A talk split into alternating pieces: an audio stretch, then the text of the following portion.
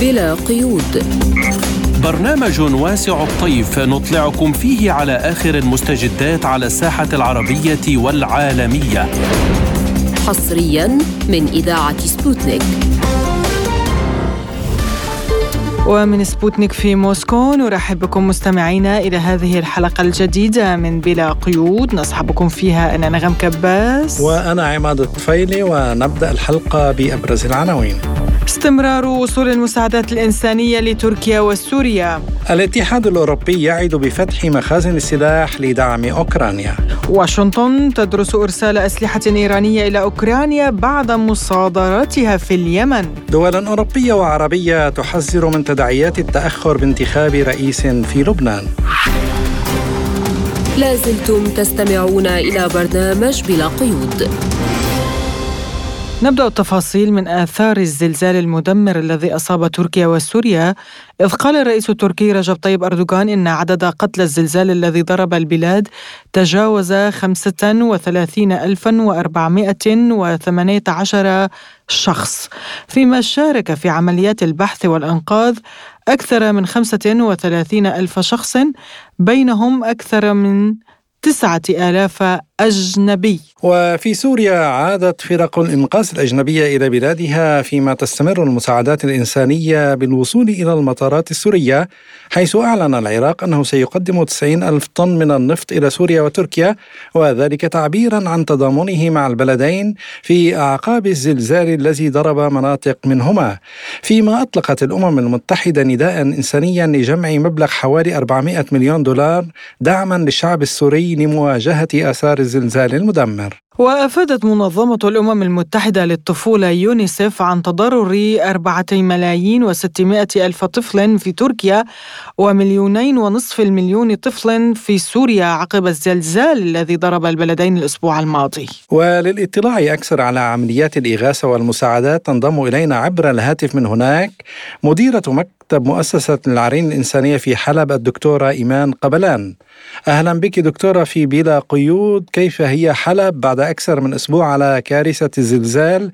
وكيف تقدمون المساعدة للمتضررين؟ نحن جتنا توجيهات من أول ما صارت الكارثه الزلزال. آه، أول شيء اتجهنا لجميع المشافي الحكومية آه، والخاصة إنه نقدم كل شيء نحن بنقدر عليه من أدوية آه، عمليات ساخنة. ساعدنا المشافي بالمواد الطبية بالمواد الجراحية. نزلنا على المقاوي شفنا العالم اللي بالمنطقة الشرقية بحدود تقريبا شيء 12 مأوى مراكز إيواء. صرنا ندعمهم بالأدوية الحفاضات العجزة حفاضات الأطفال الحليب. حتى صار نستقبل اتصالات آه، على هاتف المكتب. أي عائلة بحاجة لأي مساعدة بنروح بنشوف نطلع لعندها كشف شو بنقدر نقدم لها من فرش حرامات اللي ما كانوا بمراكز الإيواء. آه، حتى سلة الغذائية كمان إنه وزعنا وجبات ساخنة. حاولنا قدر الإمكان إنه نغطي. أكثر شيء نحن كان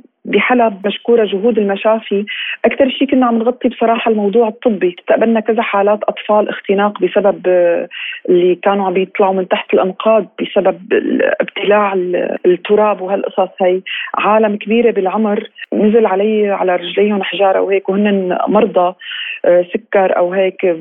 في منهم حالات بتر في منهم قدرنا نعالجهم الحمد لله وإنه ما نضطر نعمل لهم حالات بتر. هذا أكثر شيء تدخل قدرنا نعمله ونحن على جاهزية 24 ساعة. أي وقت بخبرونا من أي مشفى من أي جهة آه، عندهم حالة فورا نحن عندنا الاستعداد نخدمهم. إن كان آه، طبيا إن كان دوائيا إن كان مشافي وحتى إن كان اغاثيا.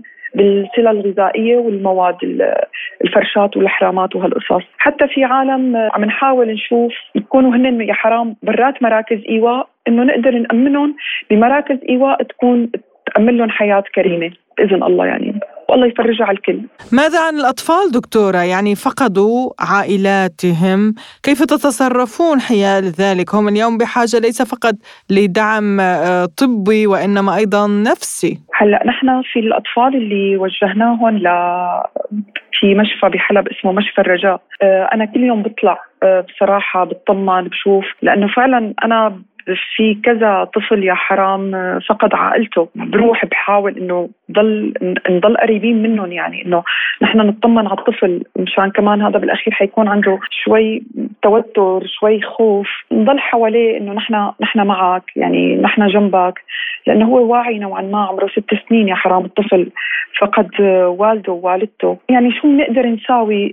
ندعمه نفسيا ندعمه ماديا ندعمه صحيا. نحن أكيد حنكون موجودين. وأي حدا بحاجة لأي دعم نفسي أو دعم طبي دعم صحي من أي مركز من مراكز الإيواء فورا نحن بنستجيب وبندعم الأطفال إن كان باللباس إن كان بالألعاب أي شيء بنقدر نساوي أكيد رح رح نكون موجودين. هلأ نحن كمؤسسة العرين يعني للأسف يا ريت نقدر نأمن لهم آه، بيوت مشان نقوي نحطهم فيها نأمن لهم حياة كريمة. بس أكثر شيء بنقدر نعمله إنه بنشوف شو أقرب مركز إيواء لهم بنوجههم على مركز الإيواء وبنشوف شو الحاجيات اللي هن لازمينها لازمتهم.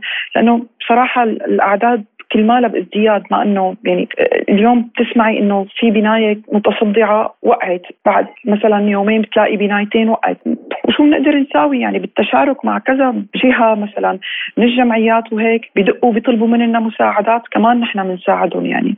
ويا ريت نحن كلياتنا نضل واقفين جنب بعضنا كلياتنا نقدر نساعد هالعالم هي كلياتها. بس اللي عم بيصير إنه العدد ما عم بيكون ثابت بيوم واحد. لتقدري تحصي العالم اللي بمراكز الإيواء تقولي مثلا هذا المركز صار فيه فرض 500 عائلة خلص 500 عائلة بتعرفي إنه انت هدول مثلا لفترة معينة لوقت ما يتامل لهم بيوت أو مكان للسكن إنه ممكن نحن نساعدهم. المشكلة إنه ما بنقدر نحصي لتستقر الحالة ليستقر الوضع. نقدر هذاك الوقت نقول إنه مثلا نحن بشهرين أو بثلاثة ممكن نتعافى وممكن إنه نعرف هذا المركز نحن حنضل نخدمه.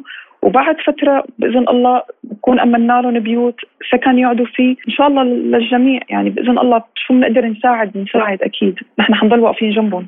مديرة مكتب مؤسسة العرين الإنسانية في حلب الدكتورة إيمان قبلان شكرا لك على هذه المداخلة. ونذكر هنا مستمعينا أن سبوتنيك مستمرة في حملة أطلقتها لجمع التبرعات العينية والمادية للشعب السوري حتى يوم الجمعة المقبل. من جهة أخرى قال اللواء أليغ يغورف نائب رئيس مركز المصالحة بين الأطراف المتنازعة في سوريا تابع لوزارة الدفاع الروسية في إحاطة إنه ينتظر رد تركيا بشأن مسألة ضمان أمن القوافل الإنسانية لمساعدة سكان منطقة خفض التصعيد في إدلب والجزء الشمالي من محافظة حلب. وللحديث عن هذا الموضوع ينضم إلينا عبر الهاتف عضو المكتب السياسي في الحزب السوري القومي الاجتماعي طارق الأحمد. أهلا بك أستاذ طارق في بلا قيود وأبدأ من هذه الزيارة. يعني وزير الخارجية الإماراتي كان في سوريا واليوم وزير الخارجية الأردني أيضا وصلت طائرة مساعدات سعودية بعد أكثر من 11 عاما قطيعة. هل هذا يعني أن الكارثة الإنسانية التي حلت بسوريا ستفتح الأبواب الدبلوماسية مجددا؟ تحية سوريا تحياتي لك وللمستمعين الأعزاء. أنا أعتقد بأن هذا الأمر هذا هذه الكارثة قد فتحت الباب على تفسير الكارثة الأخرى التي كانت ترزح تحتها سوريا وهي الحصار الاقتصادي الخانق والمجرم الحقيقة الذي كان على سوريا، لماذا أقول هذا الكلام؟ لأنك يعني إذا تابعت مفهوم أو فلسفة قانون قيصر الذي كان لاحقا لحصار آخر يعني سبقه، يعني كانت سوريا أصلا محاصرة، فقد ذهب إلى محاصرة من لم يقبل أن يحاصر سوريا، بمعنى أن قانون قيصر قد ذكر حتى إيران وروسيا بالاسم و وضع آه، كل الدول والكيانات والهيئات والأشخاص الذين لا يقبلون أو يتعاملوا مع سوريا بأنهم سوف يخضعون للعقوبات، لذلك ترين أن أي شخص يريد أن يحول أصغر مبلغ من المال يتم إغلاق حسابه، وأنا أتحدث عن عن وقائع حصلت مع الكثيرين حتى البعض تعاملوا مع منظمات دولية وكلها أتحدث الوقائع وتم إغلاق حساباتهم المالية سواء في الأردن في لبنان في في, أوروبا في أي منطقة. ما الذي نجم عن ذلك؟ خلق كامل للاقتصاد والتعامل مع سوريا إلى درجة أن أصبحت وكأن سوريا محرمة. يعني منطقة محرمة على أي نوع من التعاطي مع الشعب السوري. عندما حدثت كارثة الزلزال وجدنا أن المصيبة في في مناطق الشمال السوري هي أضعاف مضاعفة عما حصل في تركيا حتى لو كان مركز الزلزال آه، في في الشمال أي في في المناطق الخاضعة لتركيا الآن، لماذا؟ لأن المواطنون خاضعون للتقنين في الوقود والمشافي ليس فيها كهرباء، ليس فيها وقود، الأجهزة التصوير الشعاعي وغيرها معطلة، الأدوية غير كافية، الأغذية غير كافية. طيب إذا نحن اتفقنا على زلازل أخرى غير الزلزال الطبيعي وبالتالي آه الآن يعني تكشف أمام حتى الدول التي تأخرت. يعني المشكور كل من أتى الآن يعني السعودية والإمارات وغيرها حتى لو تأخروا لكنهم اكتشفوا هول الكارثة. اكتشفوا أن عدم التعاطي الإنساني ورغم أن كان هناك بيان لوزارة الخارجية الأمريكية قال بأن الحالات الإنسانية مستثنات اكتشفوا زيف هذا الأمر واكتشفوا كذب هذا الأمر. وبأنه غير صحيح يعني آه، كيف يمكن أن ترسل حتى إعانات بالأغذية وهي غير قابلة للتوزيع؟ يعني هل يمكن أن توزع الأغذية والأدوية بدون سيارات نقل؟ طيب هذه سيارات النقل تحتاج إلى إلى الطاقة إلى البنزين إلى إلى الديزل وبالتالي وجدت هذه الدول هنا آتي إلى إلى الجواب على سؤالك وجدت السعودية وجدت مصر وجدت الإمارات كلها بأنها بحاجة أن تتعاطى مع الحكومة السوريه الدولة الشرعية من أجل التعاطي ومن أجل ومن أجل آه، عودة المياه إلى مجاريها. هذا هو الدافع وهذا ما تأخرت عنه الدول الغربية وبالتالي آه، أعتقد بأنه نعم سوف يكون لهذا الأمر مفاعيل سياسية لأن السياسة هي تقود كل شيء في الحياة. يعني هل يمكن أن يكون هناك تعامل إنساني خارج عن الإدارات والوزارات والحكومات يعني الدول والحكومات أصلا وجدت من أجل تنظيم حياة الإنسان فكيف يمكن أن لا يكون هناك تعامل سياسي نعم أعتقد بأن هناك انفتاح سياسي على سوريا. أستاذ طارق يعني روسيا طالبت تركيا بضمان أمن القوافل الإنسانية لمساعدة سكان منطقة خفض التصعيد في إدلب والجزء الشمالي من محافظة حلب، لكن حتى الآن لا يوجد رد تركي برأيك لماذا؟ منذ أيام عديدة أي بعد الزلزال بعدة أيام آه، قامت الحكومة السورية بفتح معابر آه، ونسقت مباشرة مع منظمات الأمم المتحدة الموجودة ووجدت وجد موظفو الأمم المتحدة الكبار بأعينهم وعاينوا آه، التمنع سواء للمجموعات المسلحة والتي تسيطر على المناطق خارج السيطرة وهي اسمها مناطق خفض التصعيد صحيح؟ بانهم غير متعاونين ورفضوا هذا الأمر.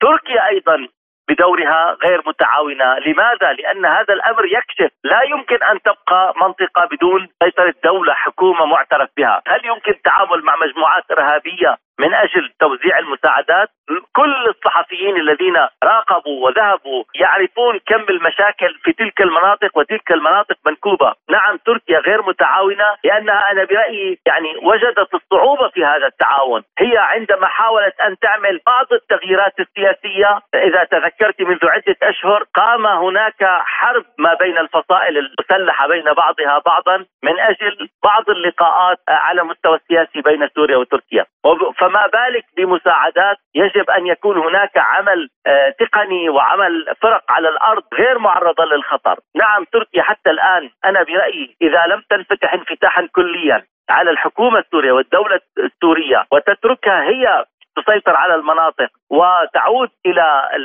إرسال المعونات والقوافل عبر الحكومة السورية لن يكون هناك تعاطي آه، سهل. خاصة وأنه قد راقبنا العديد من المشاكل حتى في تركيا بمعنى أنه آه، سمعنا عن بعض المخيمات التي كانت مفتوحة للسوريين وقد تم طرد السوريين منها من أجل اسكان أتراك يعني على أساس عنصري هناك يعني يجب أن لا نغض الطرف على أن هناك تعامل عنصري وبدأت مشاكل تدب في منطقة تركيا بهذا الإطار. عضو المكتب السياسي في الحزب السوري القومي الاجتماعي طارق الأحمد كنت معنا عبر الهاتف من دمشق شكرا جزيلا لك أستاذ طارق.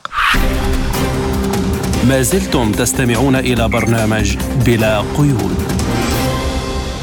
وإلى أوكرانيا حيث دعا مسؤول السياسة الخارجية في الاتحاد الأوروبي جوزيف بوريل الدول الأوروبية لفتح مستودعات دباباتها القوية وتسليمها لكييف في أقرب وقت ممكن لأننا في الربيع والصيف سنواجه احداثا حاسمة على حد قوله. بدوره أكد وزير الدفاع الأمريكي لويد أوستن أن أوكرانيا تستهلك الكثير من الأسلحة والذخائر لكن الولايات المتحدة وحلفائها سيبذلون كل ما بوسعهم لإمداد كييف بالمزيد.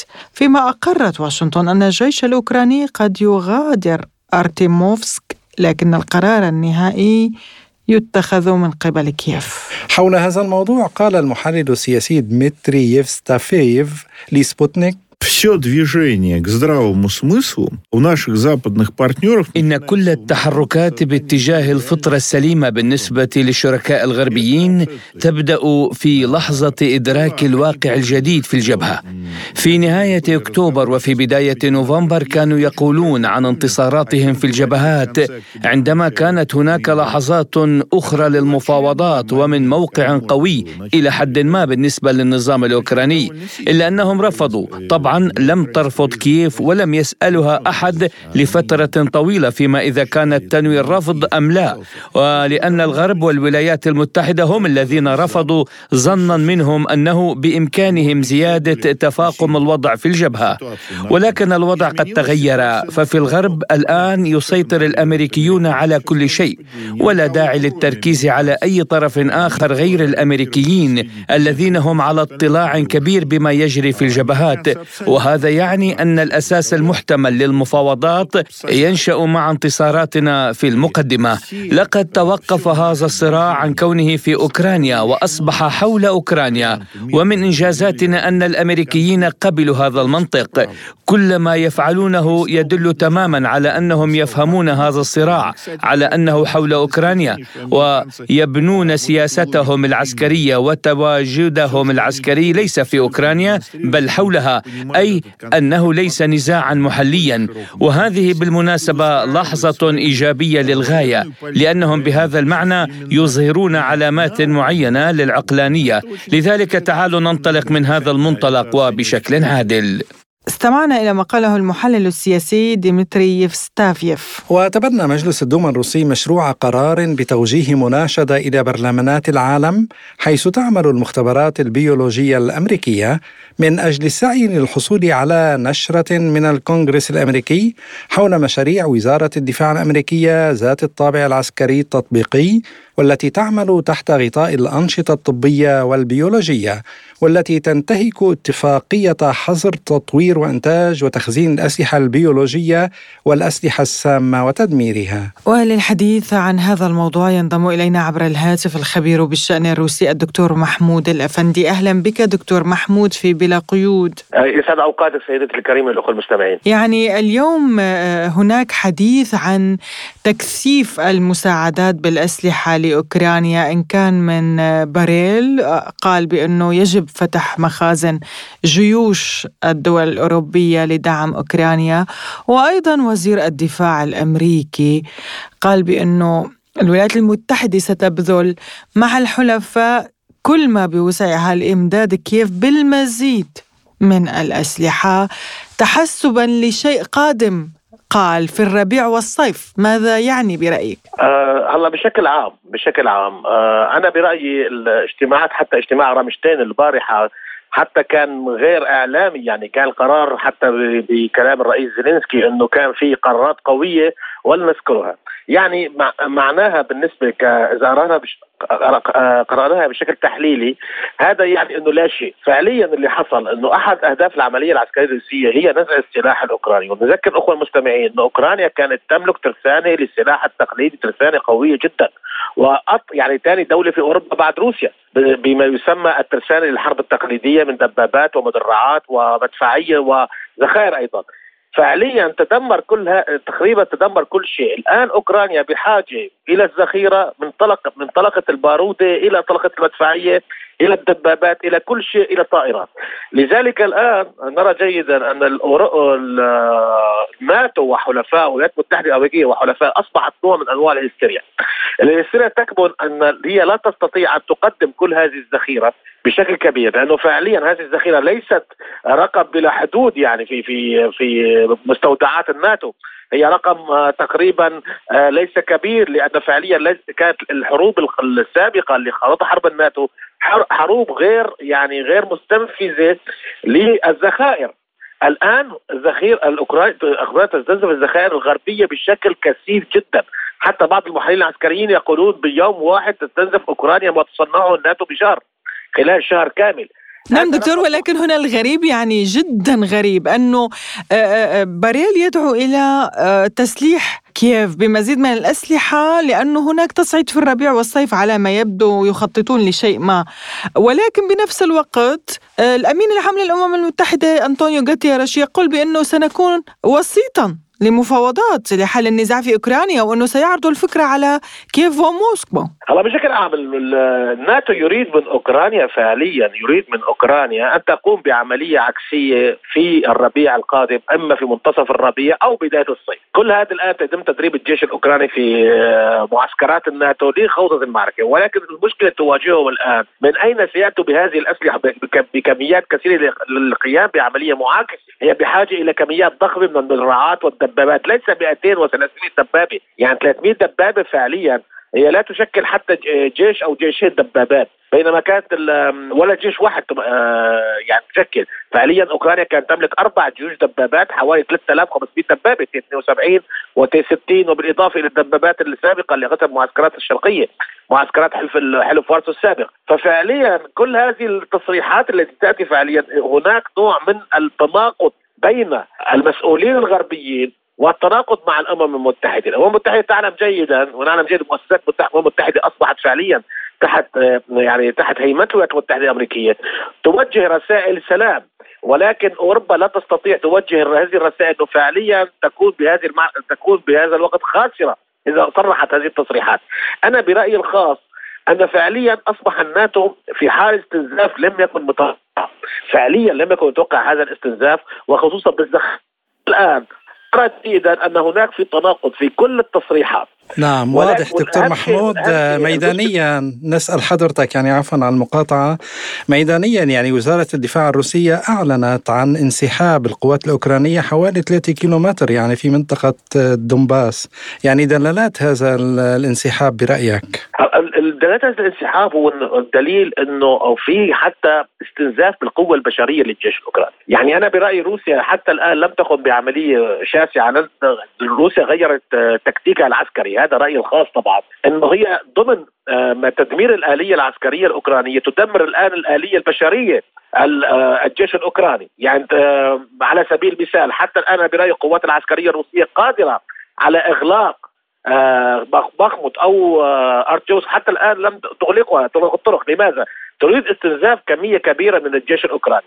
يعني برايي روسيا الآن تتخذ ما يسمى تكتيك القتال حتى آخر أوكراني. أنا أقول هون أقول هنا آخر أوكراني أقول من الجيش الأوكراني. سيؤدي فعليا يعني حتى لو كان في أسلحة لن يكون هناك عساكر أو جيوش لاستخدامها. فالتكتيك الروسي تغير. لذلك نرى التحرك بطيء نوعا ما. التحرك بطيء ولكن هو لما يسمى طحن القوات الأوكرانية.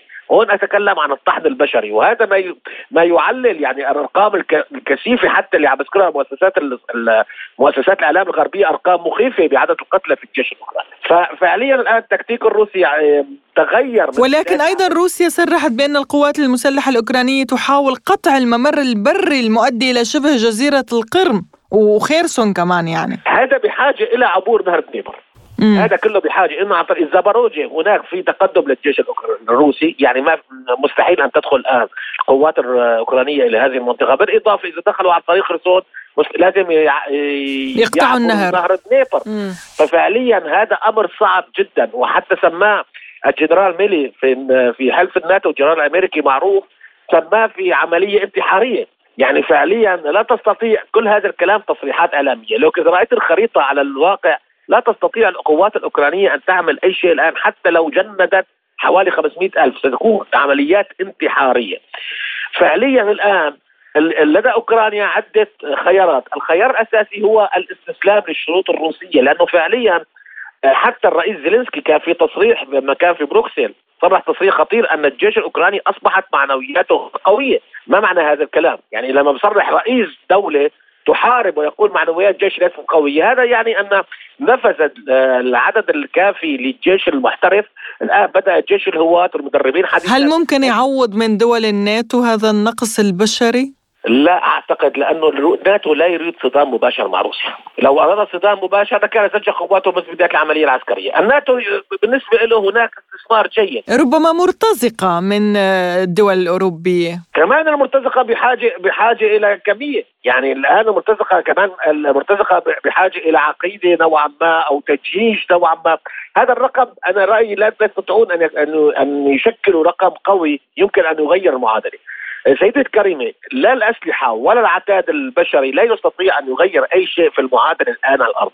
فقط يطيل أمد معاناة الشعب الأوكراني ومعاناة أوكرانيا وتهديدها بوجودها على الخريطة السياسية في المستقبل القريب. يعني فعليا كل هذه كل هذه المساعدات لا تستطيع أن تغير شيء. لسبب واحد فقط. لأن إذا أراد أن تغير شيء يجب أن يدخل حلف الناتو بمواجهة مع روسيا. إذا دخل حلف الناتو بواجهه مباشره مع روسيا هذا يعني حرب عالمية ثالثة. حرب عالمية ثالثة ضمن العقيدة النووية الروسية يمكن لروسيا أن تستخدم الأسلحة التكتيكية والاستراتيجية النووية. حرب نووية لا أحد يتوقع ما هي نهايتها. وما هي وما هي الخسائر التي تكون آه، آه، عن ما يسمى الخسائر التي تنتج عن طريق استخدام الأسلحة النووية. لا أحد يعلمها بشكل كامل ففعليا هي حرب آه، ضبابية. لا حد ليس فيها رابح وكلهم راح يكون خسرانين. ففعليا أنا برأيي أن أوكرانيا هي أداة استنزاف استثمار بيد الغرب وهذا ما صرحته هيلاري كلينتون من حوالي شهر تقريبا. قالت آه، أوكرانيا هي مادة استثمارية جيدة لإضعاف روسيا. يعني هي أوكرانيا وضعت بالحكومة آه، بانقلاب بدعم انقلاب 2014 الدموي هي اللي وضعها لمواجهة روسيا والحرب غير المباشرة. الحرب المباشرة ليس مصلحة الناتو أكثر من روسيا فعليا. فطبيعي جدا أن نرى هذا التناقض الآن في كل التصريحات. ليس هناك أسلحة جيدة يعني حتى لو تكلم عن الطائرات على سبيل المثال. يقولون طائرات يمكن أن تأتي وحتى الطائرات لا تستطيع أن تغير معادلة. يعني 40 و50 طائرة لا تستطيع أو 60 طائرة هذا هذا يعني استنزاف لهذه الطائرات. الطائرات ما ما فيك صنعيه بيوم أو بيومين أو ثلاثة أو أربعة لتعويضها. أنت بحاجة إلى مركز صيانه العمل يجب أن يعمل كل المعامل العسكرية في كل دول حلف الناتو. هي أمور بيروقراطية بحاجة إلى وقت طويل. نعم. ففعليا الآن الغرب يعلم جيدا ما يحصل الآن على الأرض. الآن هم يحاولون وجود طريقة معينة لحل وسطي معين أن أوكرانيا تظل يعني أوكرانيا تصبح على ما يسمى منتصرة أو أو ليست منتصرة ولكن حل وسطي يكون في انتصار لروسيا وأوكرانيا. هذا ما يدرسه الآن حلف الناتو. ولكن فعليا فعليا إذا نظرنا على الأرض الحلول غير موجودة يمكن فقط لتجميد الصراع. يعني نرى نعم. الآن الغرب يتجه إلى اتجاه آه، ما يسمى طريقة الحل كوريا الجنوبية وكوريا الشمالية الحل الكوري. كمان فعليا هذا لا يذهب روسيا. يعني تجميد الصراع ليس انهاء الصراع. ففعليا مستمرة روسيا حتى آه، العملية العسكرية حتى تحقيق أهدافها. نعم. دكتور محمود وضحت الفكرة يعني هناك في ظل هذه التطورات الميدانية والتقدم الروسي والتقهقر الأوكراني إذا أمكن القول يعني أوكرانيا تخطط لاتهام روسيا بتلويث الأراضي القريبة من محطة تشيرنوبل للطاقة النووية كما أعلنت ذلك وزارة الدفاع الروسية يعني هذه ليست أول مرة. عندما يكون هناك يعني ضيق في الميدان يتجهون لمختلف الوسائل. قراءتك لهذا الموقف. طبعا هذا شيء طبيعي بالنسبة لحكومة أوكرانيا كنظام أوكرانيا يعني إذا رأينا نظام أوكرانيا مدعوم بالنظام الغربي. النظام الغربي كمان ليس ملائكة. يعني رأينا ما فعلت الولايات المتحدة الأمريكية بغاز السيل الشمالي اثنين بتفجيره. والتورط في تفجيره ما يعني هذا الكلام؟ يعني هي قامت بعملية إرهابية ضد حلفائها وليس ضد روسيا. هذا أول شيء. نفس الشيء أوكرانيا. يمكن أن تتخذ بعض الإجراءات لنوعا ما آه، تسويس شيطنة روسيا وإيقاف العملية العسكرية، لأنه أنا برأيي لو كان لدى أوكرانيا سلاح نووي كانت استخدمته في ثاني يوم أو ثالث يوم من العملية العسكرية، هذا أمر مهم جدا، لذلك أوكرانيا قامت بما يسمى ضرب مفاعل زبروجي عدة مرات أكثر من حوالي يعني حوالي 200 قذيفة هايمر نزلت على على مفاعل زبروجيا النووي الذي أوقف عن عمله حاليا. الآن نفس الشيء تحاول أوكرانيا صنع ما يسمى أي شيء يمكن أن آه، أن يقلب نوعا ما العملية العسكرية أو لتنديد روسيا لإيقافها، يعني فعليا الحرب الآن تأتي على العالم الذي يدعم روسيا، يعني نعلم جيدا أن فعليا العقوبات طبقها فقط الدول الغربية، كل دول العالم يعني 7 مليار نسمه لم يطبق هذه العقوبات، يمكن لأوكرانيا أن تستخدم أي شيء لتو... لاتهام روسيا باستخدام إما سلاح بيولوجي أو جرثومي أو كيماوي أو نووي. لفرض أو لما يسمى الضغط على هذه الدول لتطبيق العقوبات لمحاصرة روسيا اقتصاديا.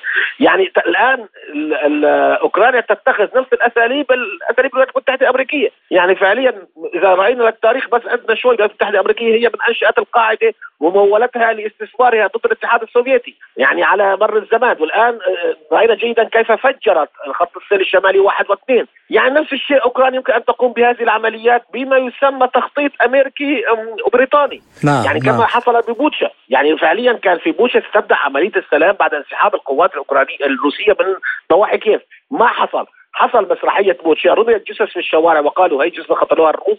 مسرحية كان يمكن أن تنشئ يعني أن تنتج أوكرانيا عديد من المسرحيات بما يسمى مساعدة المخابرات الولايات المتحدة الأمريكية أو البريطانية. نعم الخبير في الشأن الروسي الدكتور محمود الأفندي كنت معنا من موسكو. شكرا جزيلا لك دكتور محمود. شكرا شكرا سيد أيمن. شكرا, شكرا. لازلتم تستمعون إلى برنامج بلا قيود. وأفادت وسائل إعلام أمريكية بأن واشنطن تدرس تسليم أسلحة إيرانية مصادرة إلى أوكرانيا زعمت أنها كانت مرسلة إلى جماعة أنصار الله اليمنية. وذكرت صحيفة أمريكية نقلا عن مصادر حكومية أمريكية وأوروبية أن الجيش الأمريكي يدرس إمكانية تخصيص هذه الأسلحة والذخائر لأوكرانيا. ووفقا للصحيفة يدور الحديث عن شحنة أسلحة تمت مصادرتها خلال الأشهر الأخيرة. قبالة السواحل اليمنية على متن سفن مهربين يشتبه في أن لهم علاقة مع إيران. وتعليقا على هذا الموضوع يقول الخبير في الشأن اليمني أحمد البحري في حديث لبلا قيود كل ما تقوم به الإدارة الأمريكية منذ بداية العدوان وحتى الآن هي عبارة عن فبركات إعلامية ولم تقدم أي دليل. يثبت بأن هناك أي سلاح آه، إيراني أو يتم إرساله إلى إيران لا سيما وأن اليمن منذ بداية العدوان محاصرة برا وجوا وبحرا. فكيف سيتم إرسال هذه الأسلحة إلى اليمن أو أنه يتم ضبطها؟ كما تدعي أمريكا في البحر واعتقد بأن هذا آه، هذه الأيام هي عبارة عن فبركه إعلامية ومحاولة من أمريكا تضليل الرأي العام وكذلك لتعكير مسار آه، التفاوض الذي يتم الآن بين آه، أنصار الله والسعودية لا سيما وأن الإمارات ترفض هذا هذا الحوار أو لأنها ليس طرفا فيه. وأمريكا تدعم ذلك دعم من إسرائيل أو موافقه من إسرائيل، فهذا عبارة عن ضر الرماد على على العيون وفبركة آه، منها لحث بقية الأطراف اليمنية على اتخاذ موقف آه، ضد. مسار السلام التي آه، يتم آه، بين أنصار الله والمتعهده السعوديه. من المؤكد بأن أوكرانيا تدعي بأن هناك طائرات مسيرة إيرانية آه، منذ بداية الحرب في أوكرانيا وأن هناك أيضا صواريخ وقد ابتعد أوكرانيا في السابق بأن إيران سوف تقوم بإرسال صواريخ إلى أوكرانيا وقد نفت إيران ذلك إلا أن هذه المرة أمريكا تريد أن بدلا من أن تأتي من الباب أن تأتي من الشباك بحيث انها تريد اقحام آه، أو آه، إيران وحتى الرأي العام آه، ضد إيران بأن هناك أسلحة إيرانية في في في الحرب بين أوكرانيا وروسيا سواء كانت هذه الأسلحة عن طريق روسيا أو عن طريق أوكرانيا. وعن دلالة هذه التصريحات الأمريكية يقول البحري هناك تراجع فيه لا شك فيه إن هناك تراجع في, القوات الأوكرانية وأن روسيا الآن أصبحت آه، تتقدم وتصدر بشكل, كبير عكس آه، الأشهر الماضية. وأعتقد بأن أمريكا تريد آه، تريد من خلال هذه التعايش لا سيما وأن السلاح الإيراني منتشر في أي مكان وتستطيع الحصول عليه أمريكا من أي مكان شراؤه من أي مكان. فقد تكون أمريكا حصلت على أي قطع إيرانية من أي مكان وقد تقوم بإرسالها إلى إلى أوكرانيا. محاولة منها دعم القوات الأوكرانية أو لحث المجتمع الدولي وبالذات الأوروبي آه، على اتخاذ موقف وعلى آه، أن يقوموا بدعم آه، أوكرانيا بالسلاح لا سيما وأن هناك تراجع الآن حتى في الناتو من من من دعم أوكرانيا بالسلاح لأن هناك تصريحات بأن مخزون الناتو من الأسلحة قد قل بشكل كبير جدا بسبب الدعم القائم لأوكرانيا وأنها تعتبر حرب استنزاف بالنسبة لحلف الناتو. فأمريكا هي في الأساس تريد إضعاف أوروبا وكذلك روسيا بهذه الحرب لأنها هي المستفيدة الوحيد آه، آه، من من إدارة هذه من إدارة أمد هذا هذه الحرب وهذه المرة رجعت إلى هذه بادعاء بانها سوف تقوم بإرسال آه، سلاح إيراني حصلت عليه في البحر وكان مرسلا إلى أنصار الله وهو هذا كلام غير صحيح. الا أنا يعتقد بأن الأوروبيون قد يعني لا تنطلي عليهم هذه الحيلة وهم يعلمون الآن بأنهم هم المتضرر الأكثر من هذه الحرب وأن الخاسر الأول هم الأوروبيون وليس روسيا والمستفيد الأول هي أمريكا. استمعنا إلى ما قاله الخبير في الشأن اليمني أحمد البحري. بدوره يقول الخبير في الشأن الإيراني محمد غروي في حديث لبرنامجنا عن ما تهدف إليه الولايات المتحدة من هذه المزاعم. يعني يمكن النظر آه، والتحليل في هذا الخبر من عدة مناحي. الأول بأن الولايات المتحدة الأمريكية في الفترة السابقة دائما تسعى لإقحام إيران في الأزمة الأوكرانية الروسية. وهذا دليل ضعف من الولايات المتحدة الأمريكية ومعه الناتو بحيث أنهم كلما ضعفوا في أي جبهة سواء في سوريا أو في العراق أو في اليمن نراهم مباشرة يتهمون إيران في هذا الإطار.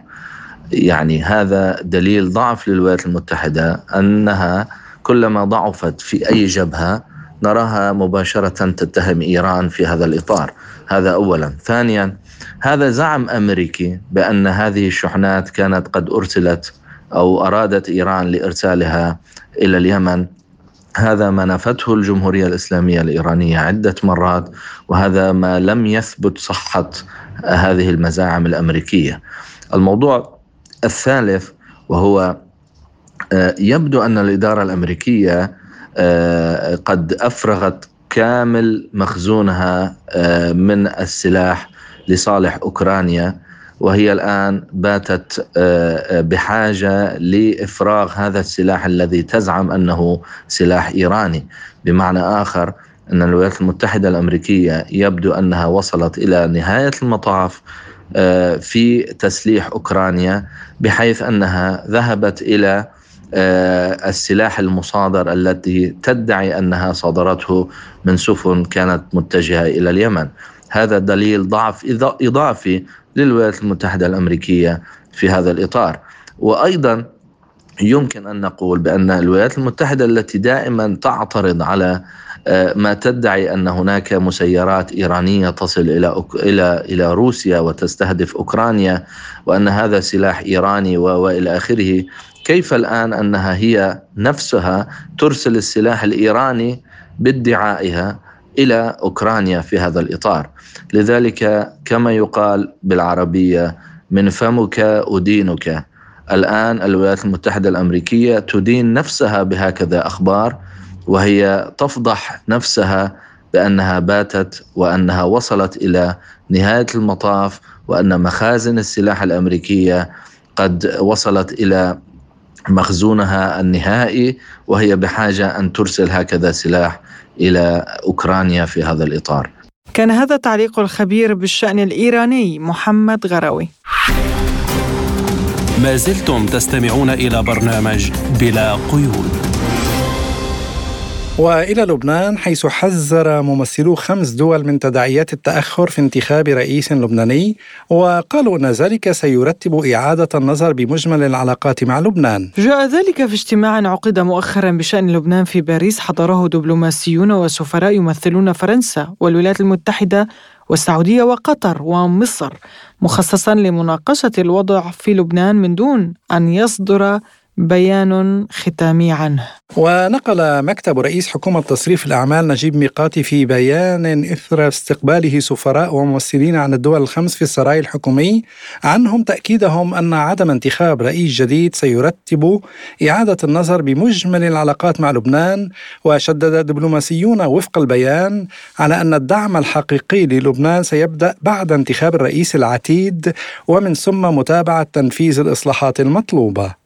ولمناقشة هذا الموضوع نستضيف من بيروت وزير الخارجية اللبناني الأسبق عدنان منصور أهلا ومرحبا بك معالي الوزير في حلقة اليوم من البرنامج وأسأل حضرتك يعني في البداية قراءتك لتحذير ممثلو خمس دول مؤثرة للحكومة اللبنانية من عواقب عدم انتخاب رئيس جديد للبلاد وبرأيك ما المانع من تنفيذ الاستحقاق الرئاسي في لبنان؟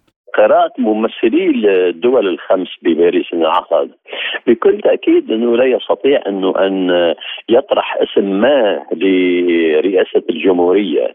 كل ما هناك أنه طلبوا من الدولة اللبنانية أن تتخذ الإجراءات اللازمة من أجل الخروج من الأزمة ومن أجل انتخاب رئيس جمهورية. لكن التلويح بإجراءات هذا شأن يعود إلى هذه الدول. خاصة إذا ما أرادت أن تمارس نوع من الضغوط على الأطراف السياسية المعنية في الأزمة. أولا في ما يتعلق بصعوبة انتخاب في الوقت الحاضر رئيس جمهورية هو الاختلاف أو الشرخ العمودي الحاصل داخل الحياة السياسية اللبنانية. أولا آه، هناك آه، اختلاف حتى على الساحة المسيحية المارونية. هناك تجاذبات هناك القوات اللبنانية هناك التيار الوطني الحر هناك آه، سليمان فرنجية. إذا إذا ما طرح القوات مرشح ما نجد الفيتو بالمقابل من قبل التيار. وإذا ما طرح التيار مرشح ما نجد هناك رفض من قبل القوات اللبنانية. اذا اولا يجب أن يكون هناك نوع من التوافق داخل الصف المسيحي اولا وأن يكون المرشح أيضا أن يحوز على رضا الأطراف الأخرى الغير مسيحية في لبنان. اذا إيجاد هذا النوع من المعادلة هي فعلا بصعوبة بمكان انه نريد أن نجد التوافق ما بين الأطراف السياسية كلها إن كانت مسيحية إسلامية أو داخل الصف المسيحي. هنا تكمن المشكلة حتى الآن. الفيتويات المطروحة فيما يتعلق بين القوات اللبنانية والتيار الوطني الحر يخلق هذا النوع من المشكلة المستمرة حتى الآن.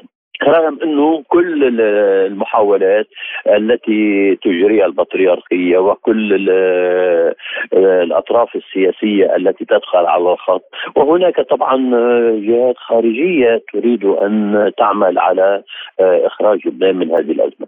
ولكن الأطراف الخارجية بكل تأكيد لا تستطيع أن تطرح تطرح اسما ما لا يتوافق مع الجو السياسي العام في البلد. لذلك نجد نحن ممثلي الدول الخمس في باريس لم يطرحوا أي اسم أو لم يتبنوا أي اسم تركوا المسألة للداخل اللبناني للبنانيين أن يحلوا هذه المسألة فيما بينهم. نعم معالي الوزير يعني أعلن المجتمعون في اللقاء أن الدعم الحقيقي للبنان سيبدأ بعد انتخاب رئيس. ماذا سيحدث برأيك لو بقي لبنان من دون رئيس لفترة أطول؟ لا شك الدول لن تقدم مساعدات لبنان قبل انتخاب رئيس للجمهورية. يعني هذا أمر محسوم وهذا أمر واضح. ولكن استمرار لبنان بهذه الأزمة سيترك تداعيات خطيرة.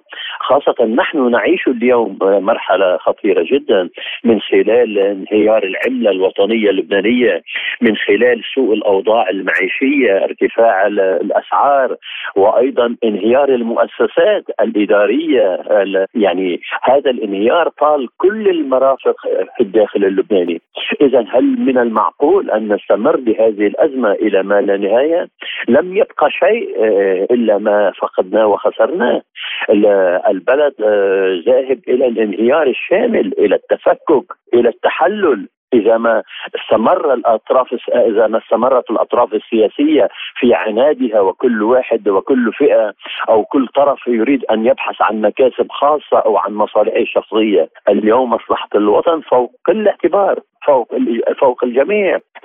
البلد لا يستطيع أن يتحمل لأنه إذا ما استمرينا بهذا الشكل يعني الانفجار الداخلي الاجتماعي قادم لا محال. لذلك نحن اليوم لا نستطيع أن نقول لا نمارس الترف السياسي لا يستطيع السياسيون أن يمارسوا الترف السياسي في الداخل وهم ينتظرون الوقت لانتخاب رئيس جمهورية.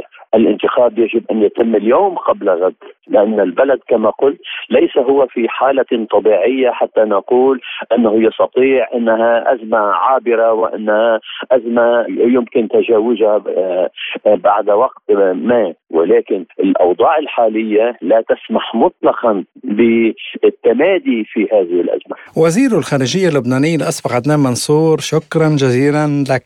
يا أهلا يا أهلا حبيبي يا أهلا.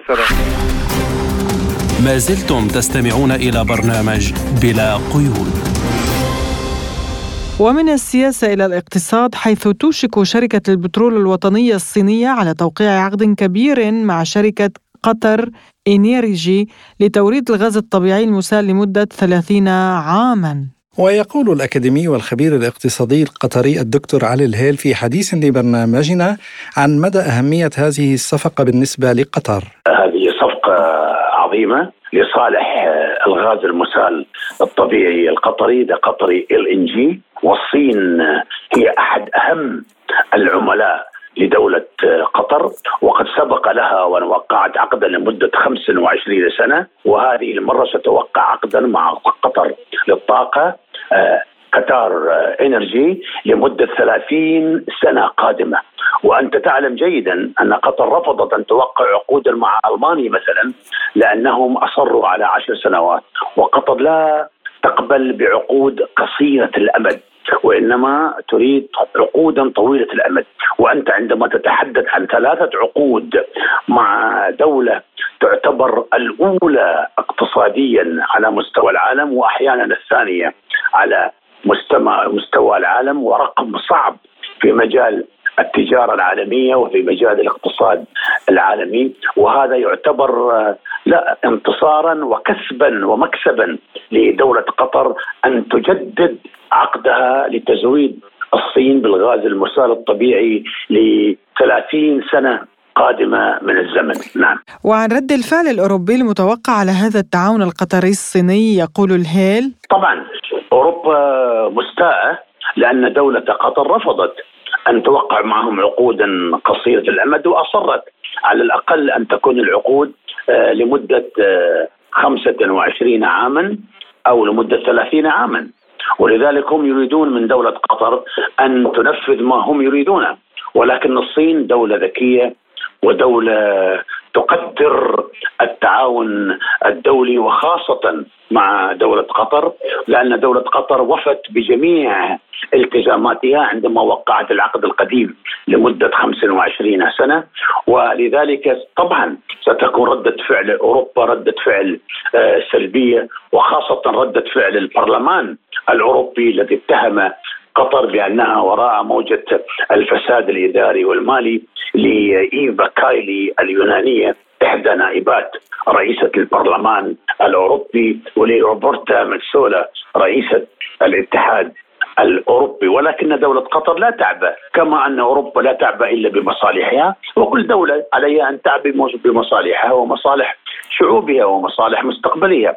كما أن أوروبا تفعل ذلك نحن أيضا من حقنا أن نفعل ذلك في قطر ولذلك من مصلحة دولة قطر المستقبلية الاقتصادية وأنت تعرف أن الاقتصاد هو الذراع الأهم للسياسة أن توقع هذه الصفقة مع الصين وقد حصل ذلك. نعم. وفيما إذا كانت هذه الصفقة ستعزز من موقع الصين في المنطقة يقول الهيل. نعم نحن لا مشاكل لدينا مع الصين ولا أمريكا اللاتينية لديها مع مشاكل مع الصين ولا أفريقيا ولا آسيا لأن الصين لم تقتل شخصا واحدا في العالم وإنما الصين تتعامل اقتصاديا وتجاريا وماليا مع دول العالم وتقيم مشاريع لصالحها اولا طبعا. ولصالح الدول التي تستضيف آه، مصالحها. الصين لم تقتل عربيا واحدا في العراق أو في فلسطين أو في أي دولة في العالم العربي. الصين لا تدعم آه، إسرائيل بالسلاح والصين لا تقول من حق إسرائيل أن تدافع عن نفسها ومن حق آه، الصين أن تعزز مكانتها السياسية والاقتصادية والعسكرية في المنطقة وهذا حصل بالمناسبة في المؤتمر الصيني العربي الذي عقد في الرياض قبل ثلاثة أشهر تقريبا ونحن نرحب بأن تعزز الصين مكانتها في اقتصاديا وسياسيا في المنطقة. استمعنا إلى تعليق الأكاديمي والخبير الاقتصادي القطري الدكتور علي الهيل. بدورها تقول الخبيرة الاقتصادية الصينية سعاد يايشين في حديث لبلا قيود في تقييمها لأهمية هذه الصفقة. بشأن هذا أعتقد أن يعني آه، أن التوقيع على هذه الاتفاقية هذا ليس مفيد فقط للجانب وهذه الجانب للصين بل هو مفيد كل جانب من الجانبين. كما نعرف أنه منذ العام الماضي شهدت أسعار الطاقة في نطاق العالم ارتفاعا متواصلا وبما فيها أسعار ولكاس طبيعي المثال فتفضل العديد من الدول اتخاذ طريقة التوقيع على اتفاقيات طويلة الأمد التي حددت أسعار الصفقة في الصفقات المعنية. فإن توقيع الصين على اتفاقية طويلة الأمد مع قطر بشأن شراء كميات كبيرة من الغاز الطبيعي اليسار لا يعكس الواقعية الحالية للأسواق للطاقة العالمية فحسب بل أكد وعدد مجددا علاقات التعاون بين البلدين في هذا المجال يعني في مجال الطاقة. في توطيد أساس التعاون الثنائي بينهما في مجال الطاقة. فأعتقد أن توقيع الاتفاقية لا يسد مصلحة الصين وحادي الجانب فقط فقط بل هو موافقة مع الوضع الحالي العالمي في أسواق الطاقة وهذا ليس من أجل زيادة نفوذ الصين في هذه المنطقة أو غيرها فقط يعني على أساس المساواة والتوازن لتحقيق الفوز المشترك لكل جانب من الجانبين. ومن جهة أخرى يمكن أن نقرأ هذا التعاون من حيث التغيرات التي شهدتها أسواق الطاقة العالمية في الوقت الحالي.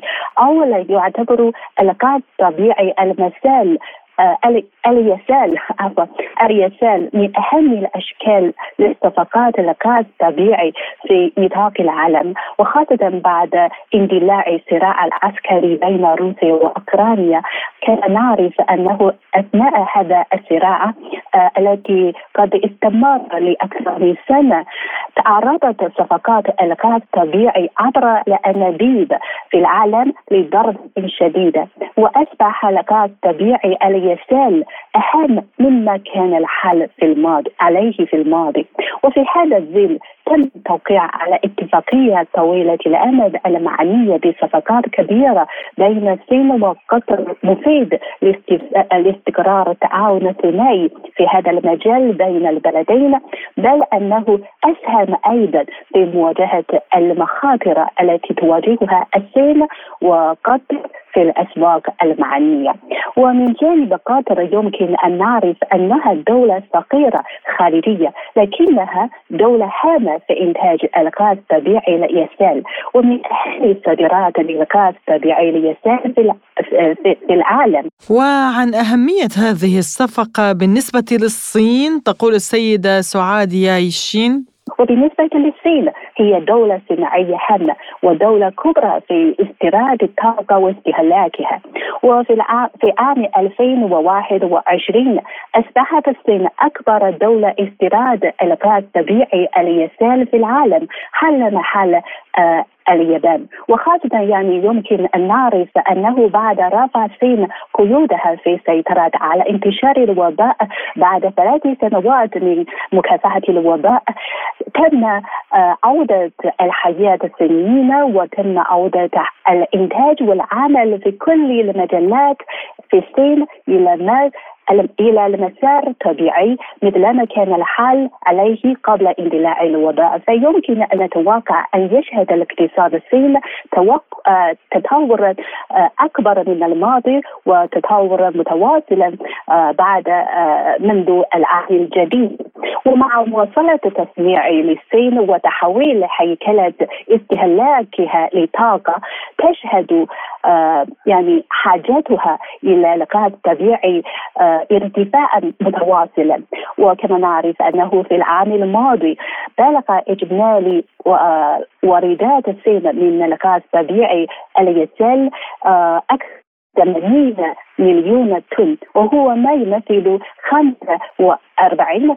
من إجمالي حجم استهلاك الصين للطاقة. فيمكن أن نعرف من خلال هذه المعلومات أن التعاون وتعاون طويل تعزيز التعاون لمدة طويلة.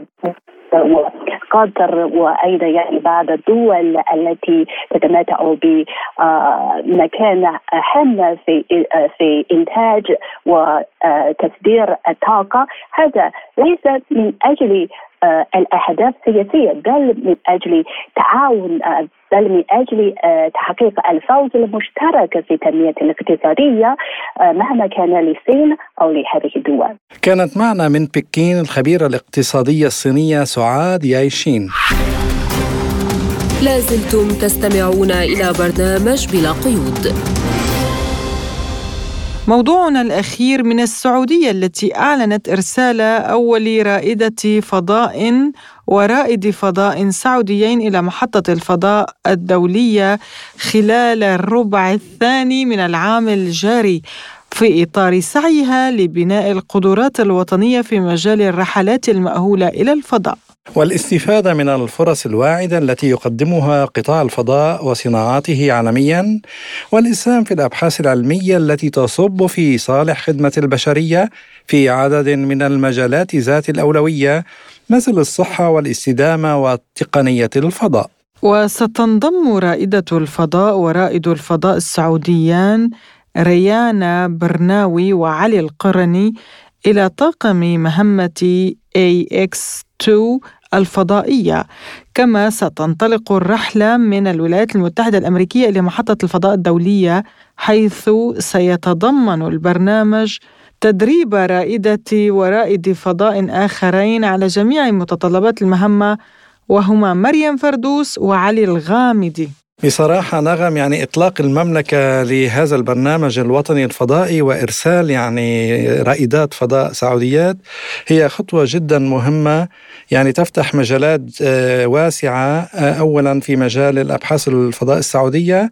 يعني وتعطي نوع من البرستيج للمملكة العربية السعودية. خاصة وأنه امرأة يعني عماد. طبعا طبعا آه، رائدة فضاء. أن السعودية المملكة العربية السعودية بدأت في الانفتاح وخصوصا فيما يخص مواكبة التطورات, العالمية. العلمية. والعلاقة الجديدة مع المرأة يعني الانفتاح على هذه المسألة مهم جدا يعني في هذا الوضع. وهذا أيضا يفيد عماد بمجال الاتصالات يعني بتراقب الفضاء بالتالي بيصير عليها أسهل مراقبة المجال الاتصالات والصحة العامة أيضا تفيد في استخدام ربما الألواح الشمسية. نعلم بأن المملكة العربية السعودية فيها مساحات شاسعة آه، من الصحراء والحرارة هناك مرتفعة فإن تركيب آه، ألواح شمسية يعني يولد طاقة نظيفة بكميات هائلة. وبحد ذاته يعني مواكبة لكل التطورات العالمية في مجال الفضاء وهذا مهم جدا بالنسبة للمملكة. ولا تنسي أنه المرأة يعني دائما عندها ملاح شدة ملاحظة أكثر من الرجال. صحيح. صحيح صحيح ربما تلاحظ شيء ما من الفضاء. أو ربما اكتشاف جديد. خصوصا الآن يعني في ظل هذه الأحاديث عن الأجسام الفضائية التي تسبح في الفضاء. سميتها ماريا زخارفا المتحدثة باسم الخارجية الروسية قالت بأنها بوكيمون أو صحن طائرة ويعني باستهزاء. عم يعمل يطلعوا التخاريف هذه لحتى يلهوا الناس. إيه تماما. تماما ليلهوا الناس. أيضا من تورطهم بتفجير السيل الشمالي اثنان الذي يورد الغاز الروسي إلى آه، أوروبا. إلى هنا تنتهي حلقة اليوم من برنامج بلا قيود. كنا معكم فيها أنا عماد طفيلي. وأنا نغم كباس وللمزيد من المتابعة زوروا موقعنا الإلكتروني سبوتنيك دوت إي إي وأيضا قناتنا على تيليجرام. وشكرا لإصغائكم وإلى اللقاء. إلى اللقاء.